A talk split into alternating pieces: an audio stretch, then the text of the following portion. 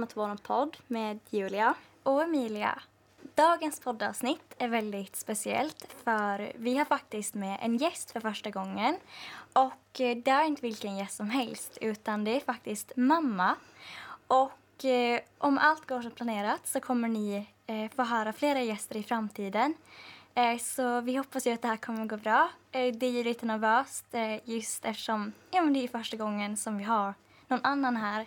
Men vi hoppas det går bra. Och det jag tänker att börja med är att du mamma ska få presentera dig själv. Ja, hej, det är jag som är Nina. Och det är jag som är mamma till Julia Emilia. Och jag tror att det här är rätt nervöst för oss alla tre idag. Och som ni vet så har vi tidigare pratat om eh, just psykisk ohälsa, om stress, om panikångest och eh, självmordstankar. Så för er som har lyssnat på vår podd så är ju min psykiska ohälsa ja, redan bekant eh, och eh, det är faktiskt det som vi ska prata om idag. Eh, men vi ska ta in det från ett nytt perspektiv då. För ni har ju fått hört det både från mitt perspektiv, Emilias perspektiv. Men då kände vi att ja, men det skulle vara väldigt intressant att låta mamma ja, men uttala sig om detta och jag vill få prata om ja, men hur hon upplevde det och vad hon önskade att hon ska veta då. Eftersom det skulle kännas väldigt bra att kanske kunna hjälpa ja, någon förälder som befinner sig i en liknande situation eftersom det är ju det är väldigt tufft och eh, ibland så kan det ju verka väldigt, väldigt hopplöst när man är i det. Och eh, det är ju egentligen därför som vi sitter här idag. Och det vi tänkte börja med då, det är ju såklart att börja från början när jag eh, började må dåligt. Och detta var alltså hösten 2017. Då hade jag just fyllt eh, 14 år och eh, före det hade jag ja, men nästan alltid mått bra. Eh, så det är därifrån vi ska börja. Så mamma, jag tänker att du kan ju börja berätta att ja, men hur märkte du det och ja, men hela händelseförloppet egentligen då? Ja, alltså det man märkte först det var ju att eh, Julia hade alltid varit den gladaste av alla de glada barn. Hon var väldigt förnöjsam och glad och sprallig liten tjej som alltid hade ett leende på läpparna. Och ganska snabbt så ändrade och mm, Julia blev väldigt inbunden, hon började sitta väldigt mycket på sitt rum. Hon var ganska grinig när man försökte prata med henne. Hon var inte speciellt liksom, kontaktbar på det viset. Hon ville bara vara i fred. Och det var väl så jag märkte det först, att hon inte mådde bra. Men jag förstod ju aldrig hur illa det var. Det tog ganska länge innan jag verkligen förstod hur, hur dåligt Julia mådde. Och det, det är väl en... Det tror jag är ett misstag som man ganska lätt gör. Eh, man förminskar någon annans mående genom att eh, jämföra det med sina egna erfarenheter och, och tycka att, att nej, men det är väl inte så farligt, att de har det ju bra. Och, eh, kanske, alltså, mina barn har ju haft om man säger allt som inte jag har haft. Jag har liksom gett dem allt det jag inte själv har kunnat fått. Och, och då blev ju min jämförelse så att, att jag kände att jämföra med hur min uppväxt var och hur deras uppväxt har varit så, så finns det liksom ingenting att må dåligt över.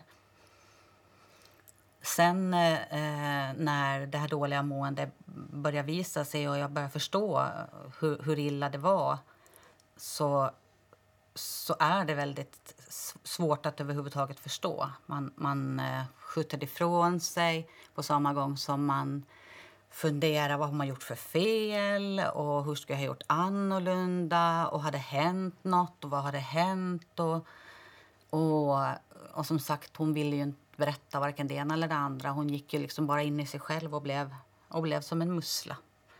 Så det gjorde ju Julia att det var, en, det var ju inte så lätt. Sen så känner man ju också att man blir eh, man blir ju så vansinnigt rädd Eh, man blir eh, ledsen, man blir nästan så att man får fysiskt ont för att man, man, man lider med när man väl förstår hur, hur dåligt det är. Och, och, man undrar hur man har kunnat missa ändå så pass länge som man gjorde. Det, det klandrar man ju sig själv för väldigt mycket. Sen har ju jag själv eh, fått hjälp att förstå också. Så nu, nu tycker jag väl ändå att, att jag förstår det bättre. Det är lite, tror jag, ungefär som... Ja, man har ju alltid hört så att om man får eh, ett barn som blir missbrukare så, så kan det finnas barn inom alla kategorier som kan bli missbrukare. Det är inte bara de som har det dåligt hemma eller som har eh, liksom en dålig uppväxt eller, eller allt det här. Det är inte de bara som blir missbrukare. Du kan ha precis hur bra som helst och, och bli en missbrukare. Och det är ju precis samma sak med det psykiskt dåliga mående. Att det behöver inte betyda att man har att man har det jättedåligt för att man får psykisk ohälsa. Utan det är precis som en vanlig sjukdom som, man, som vem som helst kan få. Ja, jag tycker att det är väldigt viktigt att man tar upp det här. Eh, att eh, om man börjar må väldigt dåligt eh, så är det ju faktiskt en sjukdom. Om man blir väldigt sjuk och det kan ju drabba vem som helst. Oavsett samhällsklass, oavsett ekonomisk status, hur många vänner man har och, och så då. Uh, och jag förstår ju att sen när man jämför med sig själv, om man inte, om man inte kan se det här så förstår jag att, alltså, det blir väldigt svårt. För att uh, precis som du sa så hade vi ju allt som du inte hade. Man, vi hade föräldrar som var närvarande. Vi hade våra hästar, ni gjorde verkligen allt för att vi skulle ha det så bra som möjligt. Och sen så blir, så blir det ju så här bara, men vart brast det på vägen? Alltså vad fick det här att eskalera så här pass mycket? Uh, och sen när ens barn inte berättar någonting heller och bara håller allt inom sig. Och då är det så här, men varför känner inte mitt barn förtroende för mig att kunna berätta det här? För jag är ändå, jag är ändå dens mamma. Um, att jag kan ju se det att, att det måste vara väldigt jobbigt. Och just det att inte veta, men vad ska jag göra för att kunna underlätta för mitt barn som mår väldigt dåligt. Ja, alltså det var ju, när det var som värst så var jag ju Eh, alltså jag var ju rädd varje dag. Jag var rädd eh, varje morgon när du åkte till skolan, som du faktiskt gjorde varje dag, även om du sen skolkade mer eller mindre hela dagen. Men, men du åkte iväg alla dagar. Du, du tog på dig kläderna, du steg upp och du åkte iväg. Uh, men, men varje dag så, så var det en oro. Och ibland ringde de från skolan och ibland ringde de liksom inte och man visste aldrig eh, hur blir den här dagen. Ja, det, det, det är tufft. Absolut. Jag tänker i alla fall att vi nu ska gå vidare till nästa punkt och eh, detta utspelar sig ungefär ett eh, halvår senare, alltså på ja, men, eh, vårvintern där, strax efter jul, uh, när jag fick uh, en remiss från kuratorn i skolan till BUP. Och uh, hon sa till mig att ja, nej, men att jag kommer måste meddela ja, med dina föräldrar om det här då. och så sa hon att ja, men att ditt självskadebeteende kommer måste stå med. Eftersom annars är det väldigt svårt att få en tid till en psykolog överhuvudtaget. Att det måste vara lite allvarligare än vad det egentligen är. Och det var jag väldigt orolig över. Men jag tänkte att ja, ja, att jag får väl bara ta det då. Uh, och uh, mamma, jag tänker att uh, eftersom du kommer ihåg det här så tänker jag att ja, men du ska få berätta. Men hur kändes det för dig? ja, jag kände ju mest att jag blev egentligen inte så förvånad. Jag hade haft mina aningar om Julias självskadebeteende och så. jag var väl glad över att det äntligen skulle börja hända någonting, att Julia skulle få komma till BUP och att de kanske skulle kunna få hjälp. Eh, att hon skulle känna faktiskt att någon liksom tog tag i det. För det hade varit ganska trögt alltså med både skolkurator och skolpsykolog och allt det här. Då hade liksom eh, skjutits på hela tiden för att nej, nej, men vi måste börja i skolan, det måste börja med kuratorn, det måste börja med här och det måste börja där liksom. Och det, det tog veckor och det tog nästan månader och man kände lite att det här händer ingenting. Eh, så jag blev ju egentligen inte så förvånad när hon hörde av sig. Däremot blev jag ju väldigt lättad över att nu kanske det liksom i alla fall händer något. Att vi får hjälp. Och ja, det, det, det kändes ändå bra. Men jag tänker att man kanske någonstans tänkte att ja, men det kommer ta slut. Att ja, men till sommar så kanske det är bra igen. Att inte kommer det hålla på så länge till när hon väl får eh, professionell hjälp. Men eh, ja, resan blev ju mycket längre än det. Eh, och eh, och så mycket värre än vad man egentligen skulle kunna föreställa sig då. Uh, och jag tror också jag hade den här tanken att ja, men, ja, men nu får jag ändå hjälp. På riktigt. Mm, alltså, så nu, nu jag, fixar det sig? Ja, uh, nu får jag riktig hjälp. Uh, men det blev ju inte riktigt så. Uh, jag kom ju då till den här läkaren. Hon var väldigt oförstående. Hon var ju ingen psykolog eller terapeut på det sättet som jag nu. Uh, så det var lite tokigt. så egentligen så fick jag väl ingen, ingen direkt hjälp då. Och sen eh, efter det här så kom sommaren eh, och det har vi gjort eh, ett avsnitt om när vi pratar om men, olika saker som hände den sommaren eftersom det var väldigt turbulent då, eh, hemma. Uh, och det blev inget bättre, det blev snarare bara värre eftersom den här läkaren satte in mediciner um, som jag egentligen inte vill ta då. Så uh, önskar du att de skulle ha gjort något annorlunda just då? Jag, jag vet inte. Alltså det, det var ju jättesvårt Eh, jag visste också att det går liksom inte att eh, hiva in en terapeut eller en psykolog som inte du gillar. För det kommer inte att fungera. För att du, du var så taggarna ut och du var så... Eh, det, det, nej, det skulle inte funka. Utan jag visste att för att det här överhuvudtaget ska gå vägen så måste vi hitta någon som Julia verkligen tycker om och får förtroende för och som kan ta hennes eh, humör, hennes... Eh, eh jag menar, det, det fanns liksom ingen måtta med hur hon kunde, vad hon kunde häva ur sig och, och säga liksom åt folk. Det kunde, de kunde få vad som helst liksom upp i ansiktet. Så det måste vara någon som klarar av det och som fixar det och som tar henne på rätt sätt och har det tålamod som krävs. Så, så jag förstod ju nog att det här kommer kanske att ta tid. Det kommer det nog att göra. Och under den tiden också så, så det var inte bara Julia jag blev orolig för, jag blev ju även orolig för dig Emilia. För att det kändes ju också som att all energi och allt gick åt till Julias dåliga mående. Det, det räckte liksom inte längre. Och jag har ju egentligen, jag menar jag har ju ändå två barn till förutom Julia. Jag har ju även en äldre eh, syster eh, visserligen vuxen och klarar sig själv men, men man vill ju ändå vara någon form av närvarande mamma. Och, och jag kände ju att jag räckte ju inte till någonstans. Till sist så, så räckte jag liksom inte ens åt mig själv. Jag, jag eh, kände att jag, jag fixar inte det här själv för att eh, att börja tvivla så på sig själv som jag gjorde, det, det, det blir ju jättedåligt. Uh, och det här just med att börja tvivla på sig själv, det är en punkt uh, som jag faktiskt har nedskriven. Uh, för det är någonting som jag verkligen, det var typ det första jag tänkte på. Att du såg ju detta som ett misslyckande. Som jag förstått i alla fall. Att du såg det som att ja, du hade misslyckats och att, att människor dömde dig. Mm, absolut, det, det kändes så. Det, det, det kändes som att eh, på sommaren där när, när du gick med shorts och vi var bland annat som jag berättade för er den här gången vi åkte tåg i, i Stockholm och för varje passagerare som klev av och på tåget och satte sig mitt emot oss på bänken så liksom fullkomligt stirrade de på Julias ben fast de på något vis trodde att det var diskret. Och ifrån hennes ben så spände de liksom ögonen i mig. Och, och jag fick hela tiden den här känslan av att varje person som klev på och satte sig på den bänken så tittade på mig ungefär som att ja men herregud, liksom, vad är du för mamma? Hur kan det här? Hur kan, hur, hur, hur kan du ha ett barn som ser ut så här?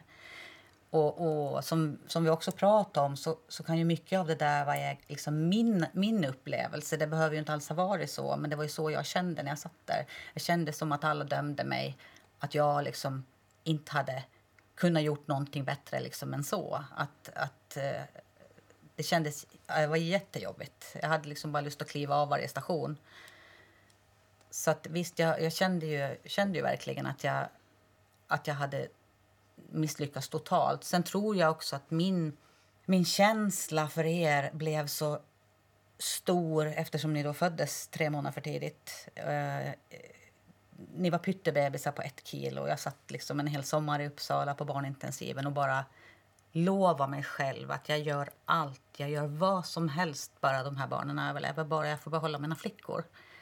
Uh, och den... Uh, det blev så påtagligt misslyckande när allt det här, när allt det här hände. Så blev det ju verkligen som en, en klackspark i ansiktet. Att nej, du har verkligen inte lyckats. Du har verkligen inte gjort allt du kan för att se hur Julia mår. Så ska vi fortsätta då alltså från från skolan. Det som ska bli intressant är att höra ur mammas perspektiv, att vad gör man? Att eh, eh, lärarna ringer ju ofta hem och eh, säger så här, ja, ditt barn har gjort det här, lös det. Så, Mm, att mm. de ringer ju hem för att föräldrarna ska ja, men, fixa problemet så att de slipper ta hand om det, för det är ju inte deras jobb att göra det egentligen då. Ehm, och så får man hemringning och allt det här. Ehm, så det är det vi ska börja med helt enkelt. Så jag tänker mamma, du kan ju eh, ja, men berätta lite. Ja, alltså... Eh, egentligen så fick jag ganska lite ringningar med tanke på hur, hur det var. Eh, jag... Eh, jag vet faktiskt inte varför. Jag undrar ibland om de försökte bespara både dig och mig lite lidande eh, genom att inte höra av sig allt för ofta. Däremot så visste jag ju, de hade ju ringt eller sagt till om, om rökningen lite sådär nästan lite ursäktande. Att eh, vi måste säga men att eh, jag visste ju också eftersom Julia är så tidigt född och hade dåligt utvecklade lungor när hon föddes så hade hon ju eh, astma under hela sin barndom och fick ju så fort det var förkylning och så här så fick vi åka in på Spira och Pulmicort och hela ja, allting liksom Bricanyl och och kortison och hela köret. Och då, då kände man ju lite så här, och det, det fick hon faktiskt göra ganska högt upp i åldern. Hon fick som, som sån här falsk krupp. Och det fick hon ju ännu 11-12 års åldern som man brukar växa ifrån när man är jätteliten. Och det är klart att det kändes ju inte så där jättevidare att hon rökte. Jag hade ju nog gärna velat sagt åt henne att eh, gör inte det. Jag försökte ju lite förklara att dina lungor mår inte så bra av det här, att kanske du ska tänka. Å andra sidan så kändes det ändå som att rökningen var en väldigt lit, det var ett väldigt litet problem i det stora hela. Så vi tog liksom aldrig riktigt nå, vi tog ju aldrig något krig om det. Vi Nej, men det var ju väldigt bra måste jag Ja, det kändes ju som att det var så helt... eh, Det var, det var en sån liten gnutta i, i det stora problemet. Så det kändes som att det var bara löjligt att stå och bråka om du rökte eller inte rökte. Liksom. Det kändes inte livsviktigt. Det kändes som att okej, mår du bättre av det så gör det då. Då tar vi det liksom. Så det, det kunde jag ju känna att det... Att det, den, det kriget ville man ju liksom inte ta. Nej, men jag, eh, jag rökte ju aldrig, aldrig hemma. Nej. Aldrig, aldrig någonsin. För jag hade så dåligt samvete över det. Jag skulle inte våga. Ibland var det så på nätterna jag inte kunde sova. Det var enda gången. Och då smög jag ut verkligen ljudlöst. Um, men annars var det bara, bara i skolan då. eh, hela tiden. Um, men jag förstod ju inte då eh, hur mycket tobak jag måste ha luktat när jag kom hem. Alltså just när jag rökte mycket. Mm. Att jag tänkte, ja men ingen märker, ingen känner. Eh, så att jag kan ju säga, jag kan ju lika bra säga att jag slutar som att jag, så att det, de kommer inte märka. Eftersom jag inte röker hemma. Men sen idag förstår jag ju det, ja men det känns ju väldigt mycket om en, om en person eh, om en person röker då. Eh, så det, det var ganska kul. Men just det här att ni aldrig den striden. Min psykolog var likadan. Hon var så här, när jag berättade, jag bara, "Ja, jag röker. Hon bara, ja men, hon sa, och vadå? Det är, väl, alltså, det är typ bara bra då om det är någonting som kan få dig att lugna ner dig. Så, ehm, Ja, men det, var, och det var kanske lite samma med skolkningen. Eh, jag menar, du var inte mottaglig för att jag skulle ha sagt att, att eh, nej, men det är jätteviktigt att gå i skolan och att du måste vara med på lektionerna för, för att du ska få bra betyg, att du slipper in i någon annan skola. Eller, jag menar, det, var inte, det, var, det var inte heller läge liksom att ta krig om, om skolkningen. Det, det kände jag att jag, jag, kan, jag kan inte motivera det. Det kändes inte tillräckligt livsviktigt. Liksom. För mig var det viktiga att du ska överleva varje dag. Det viktiga var inte om du röker eller inte röker, eller om du skolkar eller inte skolkar. Utan det viktiga är att jag får hem dig alla dagar liksom, i ett stycke och att jag vet att, att den här dagen har hon också klarat sig. För, för det, det blir till sist i, den, i det läget att man... Eh, ja, man kan inte haka sig på de små grejerna så att säga. ja, skolan och skolgången har ju varit som den har varit. Men ni har ju ändå liksom, Eh, både du och pappa har ju ändå kunnat hantera just den här rökningen, Julas beteende någorlunda. Att vi sa, men det är inte så himla mycket att göra. Men jag tänker så här, eh, vad skulle du säga till dig själv eller till andra föräldrar som är i den situationen som du var i? Eh, och just vad har du lärt dig på vägen? För du har ju ändå utvecklats under de här åren. Ja, absolut. Och där får jag ju nog till en stor del tacka BUP.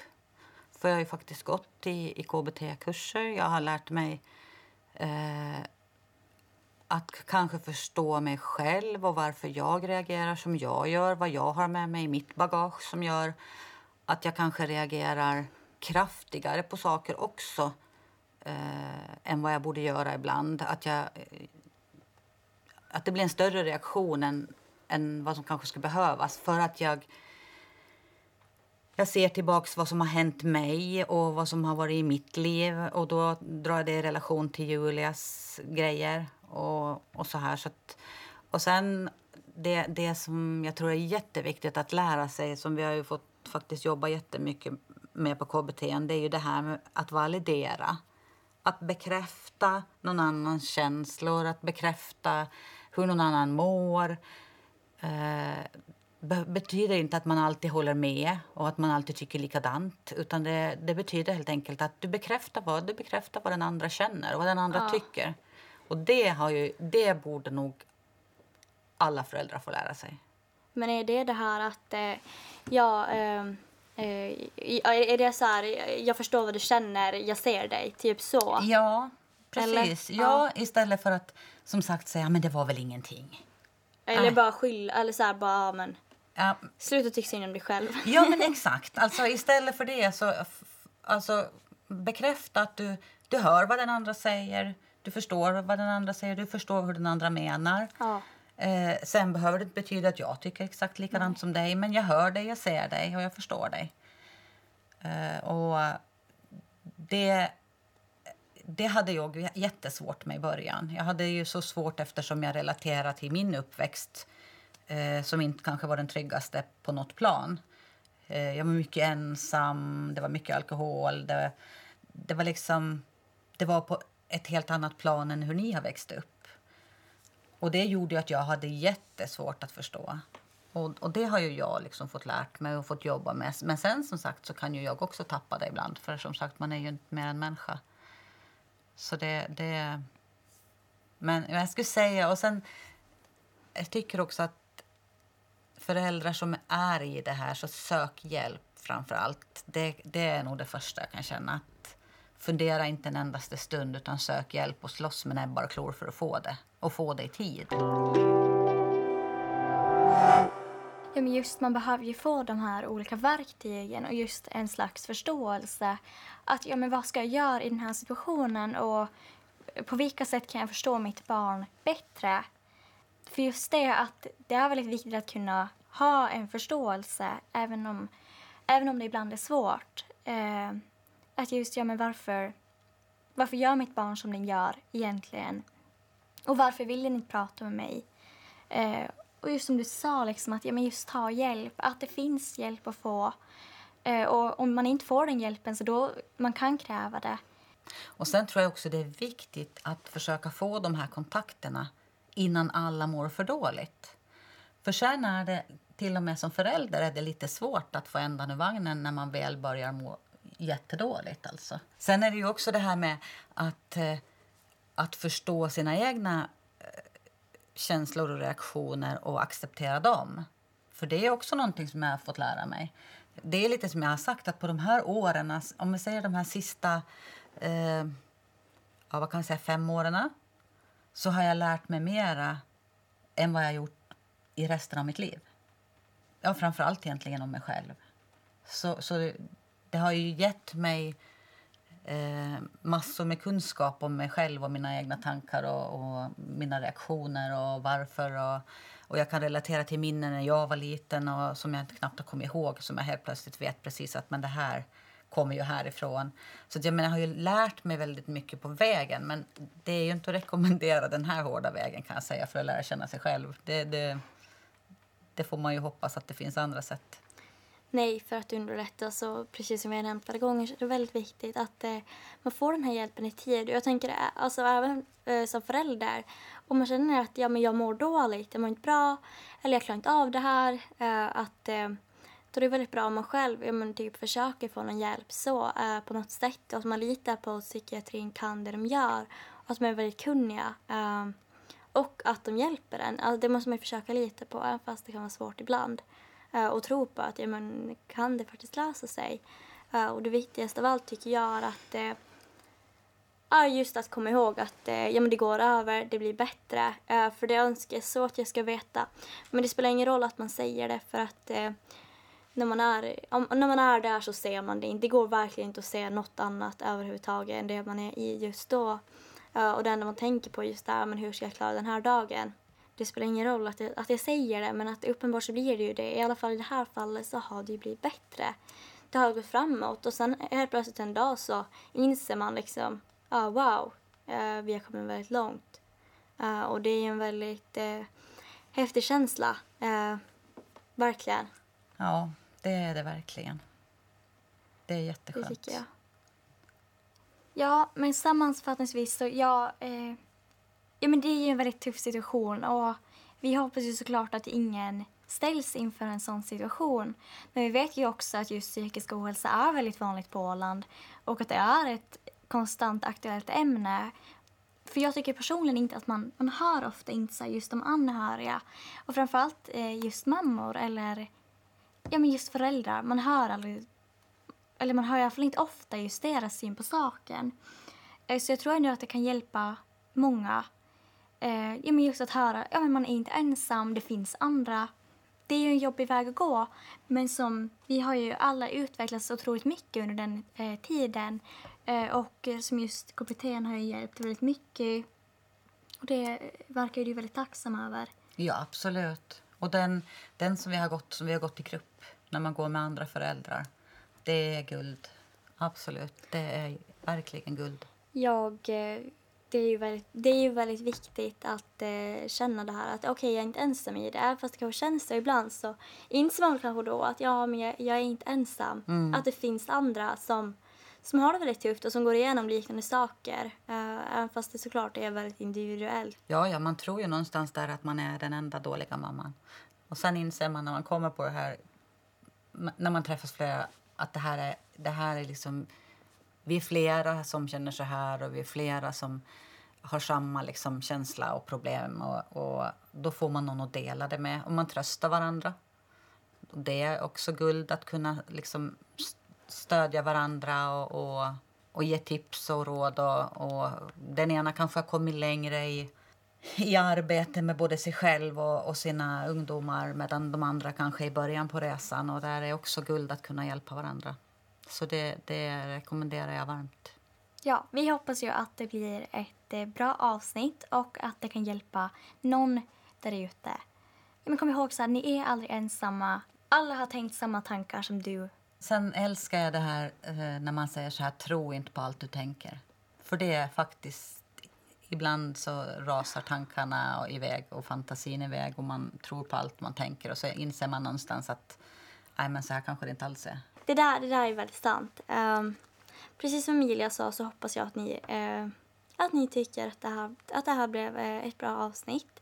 Och uh, mamma, jag tyckte att det var väldigt roligt att vi fick ha med dig.